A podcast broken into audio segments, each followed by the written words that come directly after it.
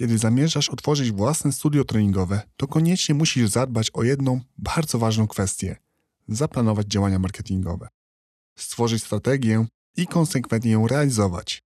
Czyli musisz się dobrze przygotować, zanim podejmiesz radykalne i odważne decyzje. Dzisiaj moim gościem jest Monika Wojtaszek, właścicielka własnego studia treningowego. Opowie ona, jak wyglądał jej proces otworzenia własnego studia. Od inspiracji po jego realizację. Zapraszam na 14 odcinek podcastu Just Brief by Mat.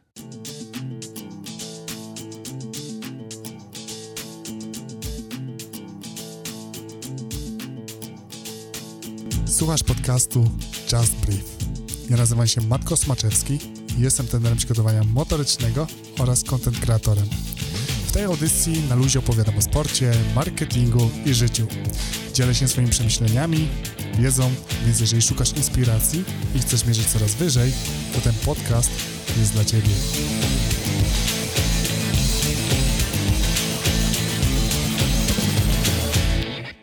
Dzień dobry Moniko, witam Ciebie bardzo serdecznie. Miło mi Ciebie widzieć i gościć u siebie w studio.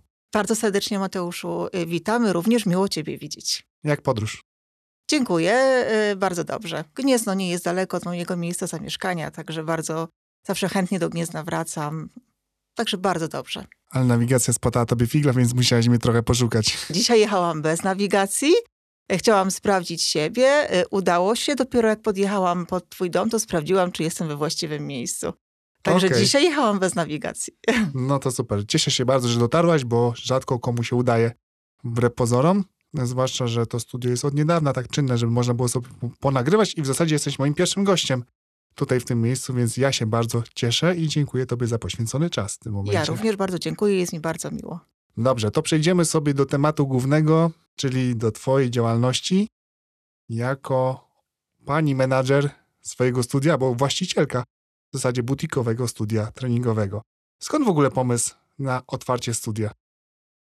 Skąd pomysł na otwarcie studia? Tutaj tak naprawdę powinniśmy wrócić do czasów, kiedy zaczęła się moja przygoda z klubem 36 minut. Ja trafiłam do sieci 36 minut jako klubowicz. W 2020 roku, we wrześniu dokładnie, poszukiwałam aktywności dla siebie. No, przyszedł taki czas w moim życiu, gdzie po szeregu obowiązków domowych związanych z wychowaniem dzieci, z pracą, no, wiedziałam, że też muszę znaleźć czas tylko dla siebie. Bardzo długo szukałam właściwego miejsca dla siebie, ponieważ nigdy nie lubiłam zatłoczonych siłowni. Kluby fitness to też nie były miejsca dla mnie, tam też nie czułam się swobodnie. No i zupełnie przez przypadek trafiłam właśnie do klubu 36 minut we wrześniu. Umówiłam się na pierwszy trening, tak troszeczkę z niedowierzaniem, że trening może trwać 36 minut, ale no to pierwsze spotkanie już na mnie zrobiło ogromne wrażenie i właściwie od razu zdecydowałam się na podpisanie umowy i zostałam klubowiczem 36 minut. Z biegiem czasu do mnie dołączył mój mąż, mój syn, no i razem zaczęliśmy uczęszczać na ćwiczenia. Widziałam też efekty ćwiczeń w klubie, ponieważ zmagałam się z bardzo poważnymi dolegliwościami kręgosłupa. Po prostu bardzo bolał mnie odcinek lędźwiowy, no i poszukiwałam miejsca, gdzie ktoś mi po prostu pomoże, tak, żeby ten ból zniwelować. No i po niedługim czasie tak naprawdę zauważyłam efekty tego treningu. Faktycznie bóle ustąpiły. Poza tym bardzo podobała mi się atmosfera w klubie. Widziałam tam po prostu uśmiechniętych ludzi, którzy przychodzili jedni po to, żeby poćwiczyć, inni po to, żeby oderwać się na chwilę.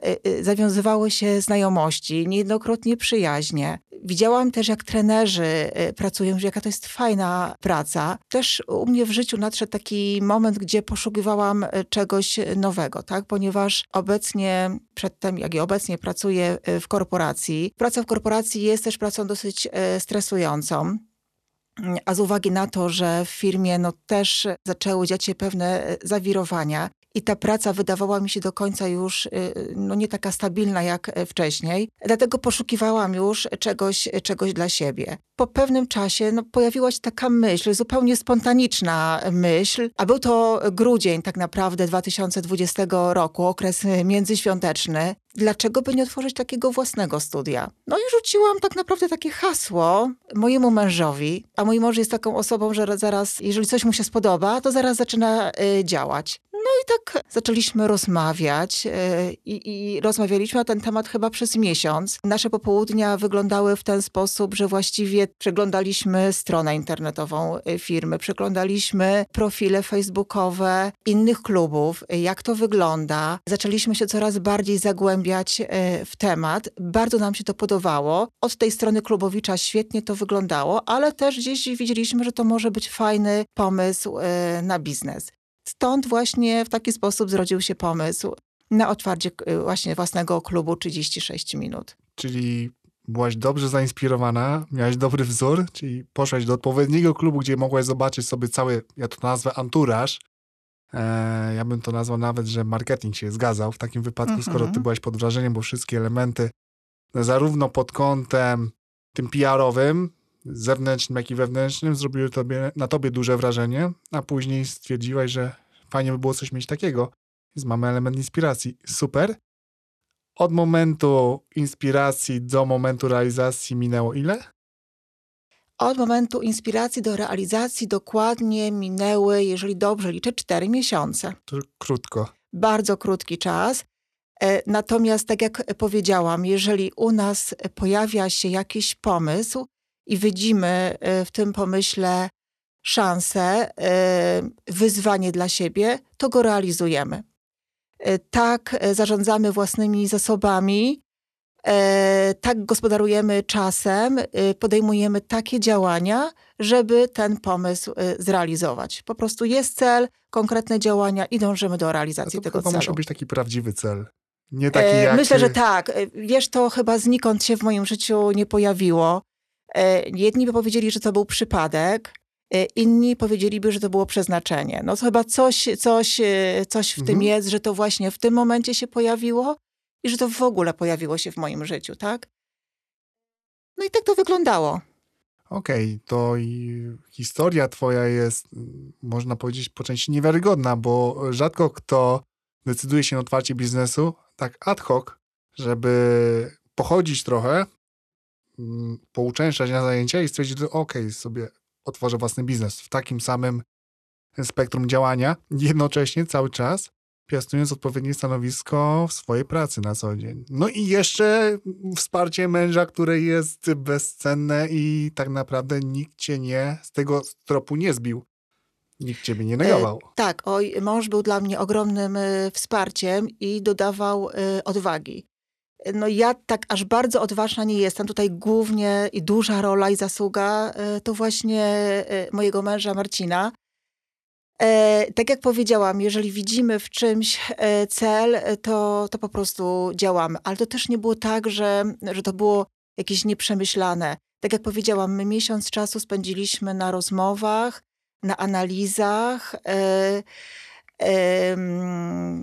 Sprawdziliśmy swoje zasoby, jakie mamy. Jeżeli ich brakowało, to zaczynaliśmy poszukiwać dodatkowych źródeł, czy one w ogóle są możliwe, czy są, tak? I jeżeli to wszystko razem gdzieś tam poskładaliśmy, no to okazało się, że tak, wchodzimy w to. Okej, czyli mocny był research, decyzja została podjęta, no i co dalej się działo? I co dalej się działo? Dalej nawiązaliśmy kontakt z siecią 36 minut. Dowiedzieliśmy się tak naprawdę od czego zacząć, jakie są możliwości lokalizacyjne, jeśli chodzi o otwarcie klubu. Założyliśmy sobie, że klub powinien, tak z naszej perspektywy i tutaj kierując się również zasobami czasowymi, powinien znajdować się w promieniu 50 km od naszego miejsca zamieszkania. Całe życie też do pracy dojeżdżaliśmy i to gdzieś był ten dojazd około 50 km, także dojazd do pracy, czy też zarządzanie gdzieś tam biznesem w innym miejscu niż miejsce zamieszkania nie był dla nas żadną barierą. Byliśmy do tego przyzwyczajeni, to żaden problem. Dlatego też właśnie dowiedzieliśmy się, tak, jakie są możliwe lokalizacje. Chcieliśmy bardzo, żeby to był klub w Gnieźnie. Gniezno niestety było już zarezerwowane, stąd też padł pomysł na Konin. Zaczęliśmy poszukiwać lokalu. Tutaj oczywiście też sieć pomagała, tak, w poszukiwaniu tego właściwego miejsca. Ale my też byliśmy w to bardzo zaangażowani, tak? Ja nie potrafię powiedzieć dzisiaj, ile razy byłam w Koninie i ile razy przemierzałam między osiedlami, różnymi częściami miasta w poszukiwaniu najwłaściwszego lokalu. Nam się wydawało, że to miejsce jest właściwe, z kolei przedstawiciel sieci uważał, że nie do końca. Na szczęście tutaj trafiliśmy na bardzo fajną osobę, która nas wspierała w tym zakresie. No i tak naprawdę w ciągu 3 tygodni poszukaliśmy lokal. To też może komuś się wydawać tak, że to jest po prostu niemożliwe, ale akurat Konin jest takim specyficznym miejscem, że tych lokali w tym określonym czasie no, było dość dużo. To też był specyficzny czas, bo to był czas chyba pierwszej fali koronawirusa. A więc sporo tych lokali zrobiło się pustych, tak? Bo wiele gdzieś tam biznesów no, nie wytrzymało tego okresu. Także dostępność była ogromna. Mieliśmy do wyboru tak naprawdę w tym ostatnim etapie 3 lokale. No w końcu wybraliśmy ten, w którym jesteśmy dzisiaj. No i tak to się zaczęło. Było miejsce i dalej kolejny etap. Czyli można powiedzieć, że idzie jak spłatka do tego momentu, tak. Że jest inspiracja, jest podjęcie decyzji, jest działanie wykonane, jest zrobiony rzetelny research, jest wsparcie zarządu sieci. No wszystko jakby się zgrywało i spinało. Jakie miałaś wyobrażenie do tego momentu, jak będzie wyglądał klub? Czy to wszystko myślałaś, że to będzie tak super pięknie, bo miałaś model ze wrześni, z Martyny klubu, tutaj, gdzie uczęszczałaś, jak sobie wyobrażałaś? Bo przejdziemy za chwilę do konfrontacji twoich założeń i inspiracji i oczekiwań do stanu faktycznego. A czy jak sobie wyobrażałam? No, tak jak powiedziałaś, miałam doskonały wzorzec z wrześni i chciałam stworzyć podobne miejsce w Koninie. Tak, chciałam stworzyć miejsce właśnie, w którym klubowicze, którzy będą przychodzić, tak naprawdę nie tylko zadbają o swoje zdrowie, ale też będą czuć się dobrze, tak, w tym klubie. To będzie taka odskocznia od życia codziennego. Tak troszkę patrzyłam z własnej perspektywy, co dał mi klub, tak, jako klubowiczowi. I gdzieś tam też chyba jestem taką osobą, która lubi pomagać innym osobom. I chciałam też coś dać po prostu od siebie dla tych osób. I chciałam stworzyć właśnie takie miejsce ciepłe, przyjazne, z fantastyczną opieką. Właśnie takie miejsce, do którego każdy będzie przychodził z uśmiechem i każdy będzie wychodził zmęczony, ale też właśnie to będzie takie pozytywne, fizyczne zmęczenie. Okej, to mamy założenia, mamy cel. Pierwszy krok ku temu, jak wyglądał? Pierwszy krok ku temu, ale mówimy o już... Tak, bo już mamy lokal, mamy wszystko i się zderzamy poniekąd zderzamy się z rzeczywistością. No właśnie. I zaczyna się okres ciężkiej pracy, żeby nie powiedzieć charówki w cudzysłowie. No jak? No miało być tak lekko i przyjemnie. No niestety okazało się, że to był naprawdę bardzo, bardzo intensywny czas. Zaczęła się prawdziwa fizyczna praca, tak? A więc koordynacja wielu działań od ekip remontowych, poprzez działania marketingowe, poprzez rekrutację pracowników. No to był wtedy kwiecień i maj. To były 2 miesiące bardzo, bardzo intensywnej pracy. To była praca niemal 12 godzin na dobę i mnóstwo nieprzespanych nocy przy tym. Też muszę tutaj podkreślić, że w wybór ekip remontowych też osobiście byłam ja zaangażowana. Tak, tutaj gdyby wsparcia znikąd nie mieliśmy. To wszystko tak naprawdę zrobiliśmy sami. Poszukiwaliśmy tych ekip remontowych. Komuś mogłoby się wydawać, no jak, no znaleźliście ekipę w ciągu 2 miesięcy? No tak, no znaleźliśmy ekipę w 2 miesięcy. Nie wiem, to być może szczęście, może tak miało być. I nie było problemów, nie? Nie było problemów, tak, nie było problemów. Faktem jest, że ten pan, który nam robił tą największą robotę, no to gdzieś już go wcześniej znaliśmy. I tak to się wszystko fajnie poukładało, że miał ten okres wolny, kiedy mógł wejść z pracą do naszego klubu. Uruchomiliśmy różne kontakty znajomych, no bo tak jak mówię, to była praca wielu ekip, tak? Niejednokrotnie było tak, że na placu budowy zderzały się 4 ekipy, tak? Remontowo-budowlane. Nad tym wszystkim po prostu musieliśmy zapanować. Do tego cały proces związany z zakupem różnych rzeczy, no bo to przecież też trzeba było fizycznie wszystko pozamawiać, policzyć, kupić. No, a tu jeszcze na boku praca normalna na etacie, tak? A oprócz tego jeszcze prowadzenie domu, bo ja jestem mamą 2 dorastających chłopaków. Także każdy wie, z czym to się wiąże. Nad wszystkim trzeba było zapanować, wszystkiego trzeba było dopilnować, bo w każdym z tych obszarów przespanie czegoś, niedopilnowanie, no mogłoby się wiązać z mniejszymi lub większymi problemami. Których i tak nie uniknęłaś. Tak, dokładnie, których i tak nie uniknęłam. To, tak. Co jest najważniejsze, no całe, najlepsze w tym wszystkim jest to, że ty tak naprawdę wszystko robiłaś pierwszy raz. Tak. Tak, dokładnie, ponieważ od 20 lat pracuję, znaczy jestem pracownikiem etatowym. Nigdy do tej pory z prawdziwym biznesem, czy też z własną działalnością nie miałam do czynienia. No i teraz już mogę powiedzieć, że to tak naprawdę są 2 różne światy, tak? To jest zupełnie coś innego pracować na etacie, gdzie się wykonuje z góry narzucone obowiązki i po prostu trzeba je wykonać dobrze i rzetelnie. Ale ta odpowiedzialność jest zupełnie inna, tak? Tak naprawdę w swojej działalności nie zajmujesz się tylko określonym skrawkiem, musisz zapanować nad wszystkim. Tak jak powiedziałam wcześniej, od marketingu, poprzez rekrutację, poprzez księgowość, zakupy, tu tak naprawdę przeplata się wiele procesów, nad którymi trzeba zapanować, trzeba je dopilnować, a więc jesteś jednocześnie i pracownikiem, i tak naprawdę osobą zarządzającą. Okej, ale też zauważyłem jedną rzecz, że ty już na wczesnym etapie zaczęłaś delegować, co jest też niezmiernie trudne, bo szukałaś ludzi do współpracy.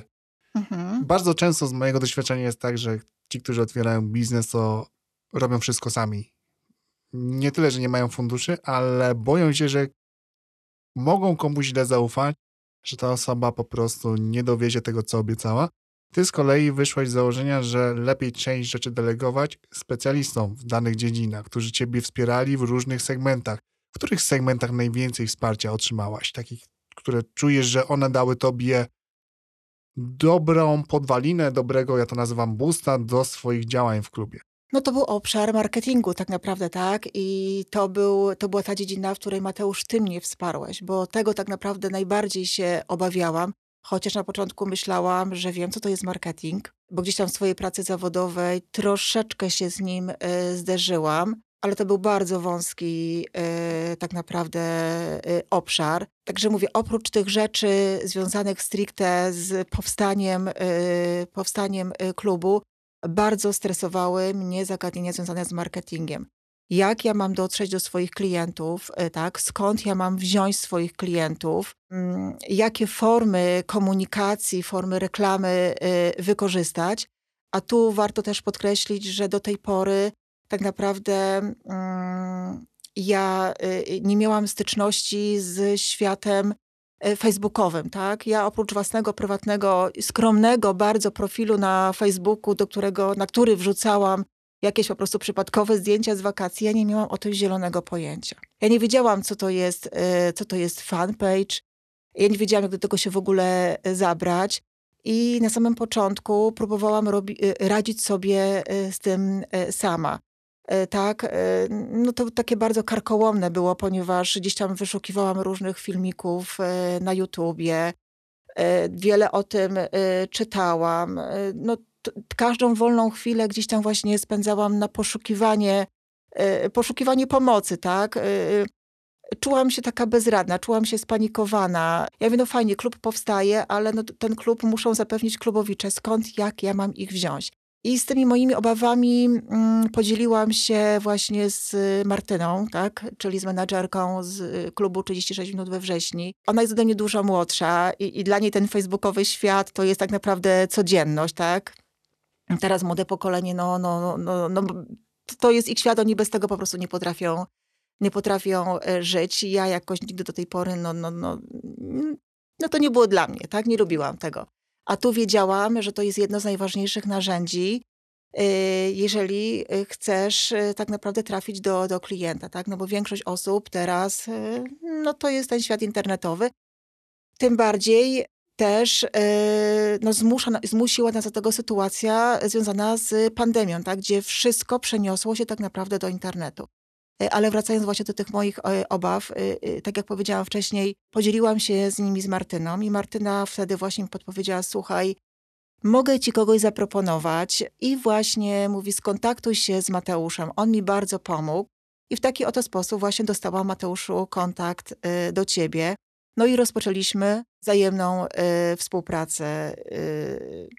No zresztą wiesz, jak ona wyglądała. Tak, ale tak? Chciałbym się dowiedzieć, jak to wyglądało z twojej perspektywy. Jak wyglądało twoje postrzeganie marketingu, zanim trafiłaś do mnie? Jak sobie wyobrażałaś działania marketingowe w swoim klubie? A jak to wyglądało, kiedy już zaczęliśmy współpracę? Co się zmieniło? Wiesz co, ja wiedziałam, że muszę w jakikolwiek sposób się zareklamować, ale ja tak do końca nie miałam pomysłu, jak to zrobić. Wiedziałam, że reklama jest ważna. Ja do tej pory myślałam, że to wystarczą ulotki, że wystarczy powieszenie jakiegoś baneru, może jakiś artykuł w prasie, ale no, to były takie chaotyczne działania. Poniekąd myślałam, że może ci klienci przyjdą sami. I właśnie, i po pewnym okresie zaczynała mnie dopadać taka panika, co ja zrobię, jak tych klientów nie będzie, tak? I wtedy, jak rozpoczęliśmy współpracę, to tak naprawdę ty, zrobiłeś rewolucję właśnie w obszarze marketingu, no bo rozpoczęliśmy tutaj od szkolenia. Od szkoleń, tak. I ona mi właśnie dopiero wtedy uświadomiło, jak ważne jest przyjęcie właściwej strategii marketingowej i konsekwentne jej realizowanie. To szkolenie, które u ciebie odbyłam, ono dało mi bardzo dużo spokoju, ukierunkowało pewne działania. Niektóre pomysły, które wcześniej miałam, oczywiście tutaj one też się jak gdyby powtórzyły, ale ukierunkowałeś mnie, jak to właśnie ma wyglądać, żeby ten mój biznes okazał się sukcesem, tak? Żeby to nie była klapa na samym początku. Jak myślałaś, ile to czasu zajmie? Bo część osób zazwyczaj kojarzy marketing rzeczami, które się dzieją tu i teraz i efekty są za chwilę. Poniekąd też tego ciebie wymagali, tak? Żebyś już w tym momencie natychmiast miała te popularne lidy. Ja się śmieję, że każdy chce więcej i jeszcze najchętniej nic nie robić w tym aspekcie. Ty się też z tym zderzyłaś, z tym podejściem. Tak. Jak to wygląda u ciebie? Ile czasu zajęło w ogóle rozkręcenie działań marketingowych tak, żeby mogła być realna wartość? Bo myślę, że to jest ważne zagadnienie. Tak jak powiedziałeś, na początku była dosyć mocna presja ze strony właśnie sieci, tak? Na temat zbierania lidów. Tylko lidy. I to padały jakieś ilości w setkach tak naprawdę. Ile zajął mi marketing? Marketing się nigdy nie skończy, marketing cały czas trwa, tak? Nie można powiedzieć, że to się już skończyło, że to trwało tydzień, miesiąc, bo to będzie trwało cały czas. Ja na początku myślałam, że jak otworzę klub, przyjdą pierwsi klubowicze, to właściwie już nic nie muszę robić, bo to się będzie kręciło samo. No niestety tak nie jest. Jeżeli prowadzi się własny biznes, to tak naprawdę cały czas trzeba dbać o właśnie właściwy marketing, trzeba mieć tą przyjętą strategię marketingową i ją konsekwentnie realizować. Marketing nie jest na chwilę, marketing nie jest tylko na początek. Marketing musi towarzyszyć biznesowi cały czas. A propos właśnie początków, tak? Zaczęłam zbierać lidy oczywiście. Ja tych lidów miałam na początku 150, gdzie wymóg był 300, 400 i taką też informację przedstawiłam tobie. Ja dzisiaj nawet sobie odświeżyłam tego pierwszego maila, jak na niego spojrzałam, to się naprawdę uśmiałam.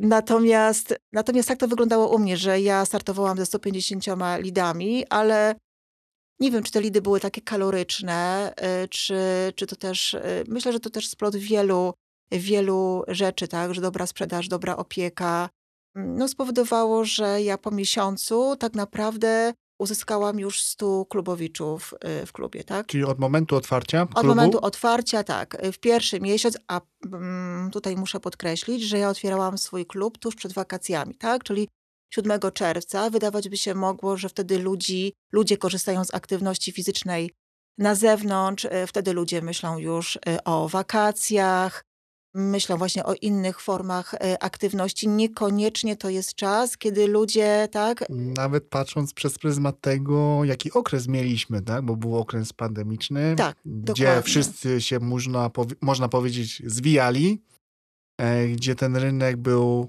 bardzo chaotyczny, trudno było cokolwiek przewidzieć, to ty otworzyłaś klub, to jest ryzyko ogromne w tym czasie. Ludzie byli przestraszeni, znowu kolejny czynnik wielkiego ryzyka. I wakacje jeszcze, gdzie tak naprawdę terminarz, jaki my mieliśmy, patrząc na harmonogram, to był, nie wiem, czy jeszcze coś tam można było wrzucić. To i tak się stało spektakularnie szybko. I 100 osób w miesiącu, gdzie to też trzeba podkreślić, że te działania też mieliśmy bardzo intensywne. Tak.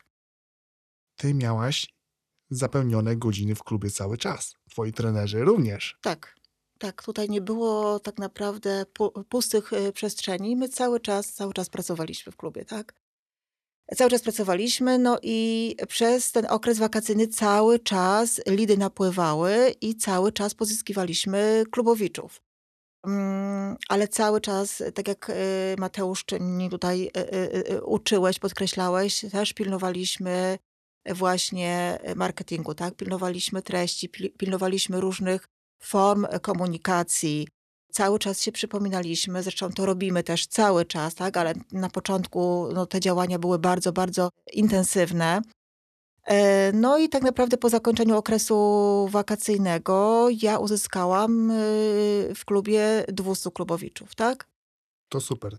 Także myślę, że to jest bardzo, bardzo dobry wynik, biorąc pod uwagę te wszystkie czynniki, o których powiedzieliśmy wcześniej, czas, tak, ten okres pandemiczny, jako nowa marka na rynku, coś nowego, niepewność wśród społeczeństwa, także myślę, że to jest bardzo dobry wynik. Tym bardziej, że to jest butikowe studio. To jest niewielkie studio, dokładnie. Treningowe, tak? Tak. Więc to nie jest jakiś ogromny molo, to tak. Jest kameralne studio, gdzie tak naprawdę 200 osób to już jest spory ruch. Tak. Okej. Chronologicznie mamy ułożony cały proces, czyli mamy inspirację, mamy podjętą decyzję, działania, zmagania, wdrożenia marketingowe. Możesz powiedzieć, co konkretnie żeśmy wdrożyli? Co konkretnie wdrożyliśmy? Bo mamy strategię, ale teraz, żeby też innym uzmysłowić, co było w elementach takich strategii, takie namacalne, co pomogło uzyskać tobie dobry wizerunek, komunikację taką, jaką żeśmy sobie założyli, żeby pasowała do klubu, bo to, co istotne, też zrobiliśmy research rynku, bo musieliśmy mieć dane, do kogo my w ogóle kierujemy komunikat. No, zrealizowaliśmy kilka fantastycznych projektów, tak, Mateusz, razem tutaj z tobą. Mam tutaj na myśli te wszystkie filmy, które nagrywaliśmy. Tak, zrealizowaliśmy film dotyczący tego, jak wygląda pierwsze spotkanie w naszym klubie, tak, aby pokazać przyszłym potencjalnym klientom, jak właśnie wygląda trening, jak wygląda opieka, jak w ogóle wygląda formuła treningu w naszym studio. Zrealizowaliśmy wspaniałą sesję zdjęciową, która tak naprawdę zdjęcia z tej sesji, tak, są umieszczone u nas w klubie. Ja od samego początku wychodziłam z założenia, że no, klub tak naprawdę musi mieć swoją twarz, tak? Tak. Że klubowiczów muszą witać no, ludzie, tak? Że to jest miejsce, miejsce, gdzie oni mają czucie fantastycznie, że gdzie ma być taki fajny klimat. I te zdjęcia bardzo fajnie nam ten klimat, ten anturaż cały stworzyły. Zrealizowaliśmy również fantastyczne filmy z naszymi klubowiczami. I tutaj też warto podkreślić, że ze strony klubowiczów nie było żadnych obaw do nagrania tego filmu. To też jest istotne. Mimo tego, że upłynął bardzo krótki okres czasu od otwarcia klubu do nagrania tych filmów. I te osoby zgodziły się, tak, na podjęcie tego wyzwania. To też przez te filmy pokazało innym potencjalnym klubowiczom, jakie efekty może przynieść przede wszystkim, tak, mogą przynieść przede wszystkim ćwiczenia w naszym kluby, dlaczego te osoby do nas trafiły, ale więc to jest fantastyczna reklama dla naszego studia, która przyniosła wymierne korzyści, bo ja widziałam po wielkości zasięgów na naszym fanpage'u, jakie zainteresowanie wzbudziły te filmy. I tak naprawdę to jest materiał ponadczasowy, który Dokładnie. Gdzieś mogę wykorzystywać w dalszej komunikacji z rynkiem, tak? Okej. Tu mamy już taki walor zewnętrzny tych naszych działań, ale jeszcze jest jeden, o którym rzadko się mówi, o procedurach i o tym, jak jest prowadzona komunikacja wewnątrz klubu, bo to też poniekąd, to już jest też co prawda zagadnienie zarządzania, ale wpływa również na marketing. Jak wygląda u Ciebie w tym momencie uporządkowanie swojego systemu biznesowego, tak jak patrzysz na to z perspektywy czasu? Początek, a teraz. Co się zmieniło? Co się zmieniło? U mnie jest więcej spokoju tak naprawdę i to jest podstawa. Ja teraz oprócz takiej fizycznej pracy już w klubie, tak jako trenera, bo na początku też pracowałam normalnie jako trener, dawałam wsparcie trenerom, którzy współpracują ze mną. Teraz skupiłam się bardziej już na zarządzaniu, aczkolwiek jestem w klubie, ponieważ mam takie założenie, że chcę być w klubie i chcę być wśród klubowiczów, chcę te osoby osobiście poznawać. Chcę, żeby one też wiedziały, kto jest menadżerem, że ja również się nimi opiekuję, tak? Że właściciel też jest. Że właściciel też jest, dokładnie, bo bardzo często zdarza się tak, zresztą to też mówiły mi moje pracownice, że do tej pory, jak pracowały w innych miejscach, to albo właściciela nie widziały, albo właściciel je znał przez kamerki, tak? Przez które gdzieś tam podglądał, co się dzieje w klubie. Ja wychodzę zupełnie z innego założenia. Ja chcę też tworzyć w pracy atmosferę, a tą atmosferę tylko i wyłącznie da się zbudować poprzez osobisty kontakt z trenerami. Chcę budować tą atmosferę właśnie z klubowiczami poprzez to moje uczestnictwo w klubie.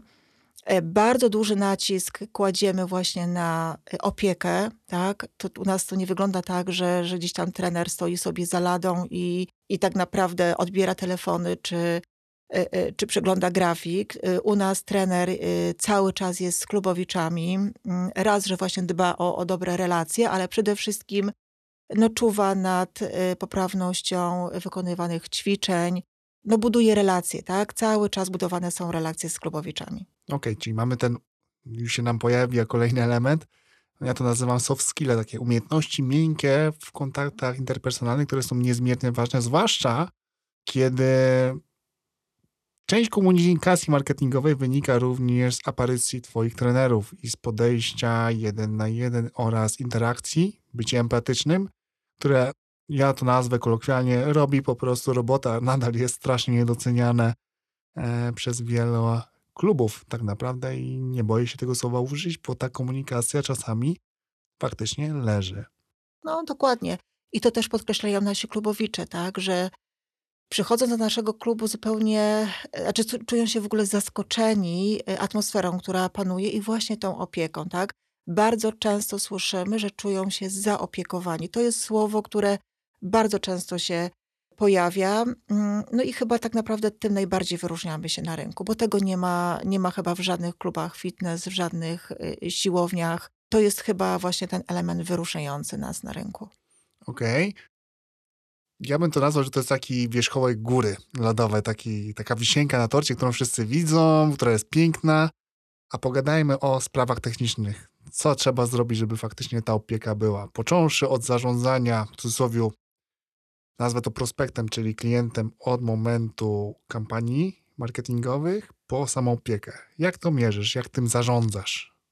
Ja też wsłuchuję się w głos klubowiczów, tak? I on jest dla mnie bardzo ważny. Obserwuję, jak to wygląda w klubie. Tak jak powiedziałam wcześniej, ja jestem bardzo często w klubie i przyglądam się pracy trenerom, mimo tego, że dziś rozmawiam z klubowiczami, ale kątem oka gdzieś tam obserwacja. Nie chcę powiedzieć kontrola, bo bardzo nie lubię tego słowa. Ale trzymasz rękę na pulsie. Trzymam rękę na pulsie. Cały czas trzymam rękę na pulsie. Jeżeli widzę, że coś mi się nie podoba, że coś nie jest tak, wdrażane, jak sobie to wcześniej ustaliliśmy, bo ja też cyklicznie spotykam się z trenerami, omawiamy różne zagadnienia, wymieniamy się doświadczeniem i jeżeli faktycznie coś mi się nie podoba, to od razu gaszę to w zalążku, wskazuję na słabe elementy i proszę o wyeliminowanie. Tak? A także... używasz jakichś narzędzi do tego? Czy masz jakieś procedury stworzone? Na przykład, kiedy klient przychodzi do klubu, to monitorujesz go w jakiś sposób? Czyli masz tą ścieżkę klienta? Pytam tutaj bardziej o na przykład jakieś systemy do zarządzania tym klientem, żeby to wszystko było uporządkowane, no bo tych klientów jest 200, więc to już jest ilość i jak dobrze wiemy, no, mamy dzisiaj świat internetu, świat aplikacji. Czy z czegoś korzystasz? Z jakichś narzędzi, które tobie pomagają? Na ten moment nie mam tak naprawdę żadnego wypracowanego dokumentu, tak? Nie wiem, nazwijmy go standard obsługi klienta. Tak? Czegoś takiego u mnie jeszcze nie ma. Na razie są to tylko i wyłącznie rozmowy z trenerami i moja własna obserwacja. Tak? I jeżeli widzę, że coś jest nie tak, no to faktycznie zaraz zaczynam reagować. Oczywiście mam też kamery, tak, w klubie i staram się tam zaglądać i obserwuję też, wykorzystuję też je, no ale to też, mówię, ja bywam w tym klubie, a więc na gorąco widzę, co się dzieje, tak, jestem na bieżąco w tych wszystkich tematach. A jak monitorujesz, bo to też myślę, że jest istotne, cash flow w klubie, czy masz jakieś narzędzie, jakiś software do tego? No bo u ciebie wszystko działa automatycznie. To nie jest tak, że osoby przychodzą i płacą gotówką. Ty masz wszystko zautomatyzowane, jakby nie patrzeć. Tak, dokładnie. U nas wszystko dzieje się automatycznie. Jeżeli z jakichś powodów na przykład klubowiczy rezygnuje, tak, to staram się za każdym razem uzyskać informację, dlaczego na przykład no, nie zdecydował się na kontynuowanie dłuższej współpracy z nami. Na szczęście do tej pory nie zdarzyło mi się, żeby wypowiedzenie umowy spowodowane było jakimiś naszymi działaniami, niewłaściwymi działaniami, tak? Najczęściej ta rezygnacja wynika z różnych względów osobistych, z jakichś problemów zdrowotnych. Rezygnują również osoby młode, z czym ja jestem zupełnie pogodzona, ponieważ to tak naprawdę nie jest moja grupa docelowa. Te osoby w naszym klubie troszkę się nudzą, bo to nie, one potrzebują zupełnie innej aktywności. Nasz klub to właściwie nie spełnia chyba ich oczekiwań. One przyszły do nas na chwilę, nawet podpisując umowę z taką osobą, oczywiście no, wiadomo, że opieka jest na jak najwyższym poziomie, staramy się zmotywować i tak dalej, ale ja właśnie obserwuję te osoby i widzę, że właśnie najwięcej osób, które rezygnują, to są osoby młode, tak? I to są moje narzędzia właśnie do badania nie wiem, relacji z klientem, naszej oceny, tak, jako ocena naszej pracy. Na razie robię to w ten sposób. Okej, a to też poruszyłaś bardzo ciekawy wątek odnośnie grup docelowej, bo klub nie jest dla wszystkich. I dokładnie. Ty też jesteś tego świadoma, masz wyselekcjonizowaną grupę, do której uderzasz z komunikatem i się też nie frustrujesz, kiedy ktoś tobie odmówi, albo ty też potrafisz odmówić, że to nie jest miejsce dla danej osoby. Co też jest rzadkością, a to też wynika z przyjętej strategii marketingowej. Dokładnie. Możesz opowiedzieć, jak to wygląda tak od środka? Odnośnie grup docelowych, tak? Mhm. Dokładnie. Tak jak powiedziałam wcześniej, nasze butikowe studio treningu jest tak naprawdę skierowane do bardzo wąskiej chyba grupy docelowej. Ograniczonej bardzo mocno też wiekiem, bo to nie jest klub dla młodych osób, tak przynajmniej to wynika z moich obserwacji. To, co zauważyłam u siebie w klubie, to bardzo szeroką grupę naszych klubowiczów stanowią reprezentanci służb medycznych, są to pielęgniarki, mamy też kilku lekarzy w swojej jako klubowiczów, mamy kilku fizjoterapeutów. Bardzo szerokie grono stanowi grono pedagogiczne. Na nauczycieli u nas jest co niemiara. Była taka fajna sytuacja, ja wtedy też właśnie byłam w klubie, kiedy miałyśmy 8 nauczycielek, a żeby było śmieszniej, to były wszystkie matematyczki. Także było fajnie. Na szczęście żadnych zadań matematycznych nie rozwiązywały, skupione były na treningu. ale właśnie nauczyciele stanowią bardzo, bardzo szeroką grupę klubowiczów. I tak jak mówię, są to osoby gdzieś powyżej 40 roku życia. Ja teraz właśnie po tym pierwszym półroczu, który zbliża się tak bardzo, bo to już niedługo, 7 grudnia, właśnie zamierzam sobie zrobić taką analizę, tak? Jaka jest średnia wieku w naszym klubie, jaki jest udział właśnie mężczyzn, a kobiet, bo no nie ukrywam, że zdecydowanie więcej jest kobiet, aczkolwiek panowie też bardzo chętnie do nas zaglądają. No i są to głównie mężczyźni tacy, którzy gdzieś tam też nie odnajdują się na typowych siłowniach, nie lubią tego typowego klimatu specyficznego dla typowych siłowni. Albo są to małżonkowie, tak, pań, które u nas już są od dłuższego czasu. Także faktycznie to jest taka bardzo wyselekcjonowana grupa klubowiczów, dla których no, nasze studio butikowe jest miejscem, w którym doskonale się odnaleźli. Okej, jak byś podsumowała całą swoją działalność na ten moment, od momentu inspiracji do dzisiejszego punktu? Jestem ciekawy twoich wniosków. Oj, to był bardzo, bardzo ciekawy czas, bardzo intensywny czas.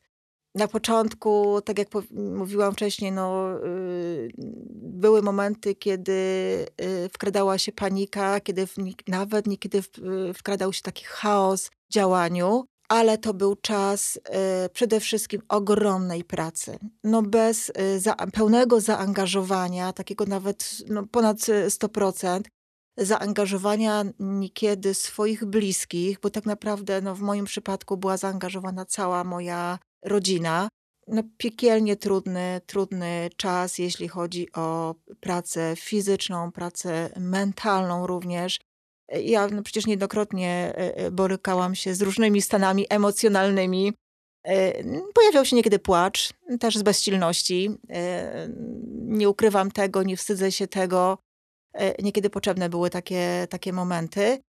Natomiast pierwsze 3 miesiące to faktycznie był kawał ciężkiej roboty. Teraz nadchodzi już taka bardziej stabilizacja, ale też jestem ogromnie dumna z tego, co udało się przez ten czas osiągnąć. Jestem dumna z samej siebie, że dałam radę, choć były momenty zwątpienia, ale tak jak podkreślam, jeżeli człowiek jest w 100% zaangażowany, wierzy w to, co robi, widzi w tym cel, sens, to wszystko jest możliwe.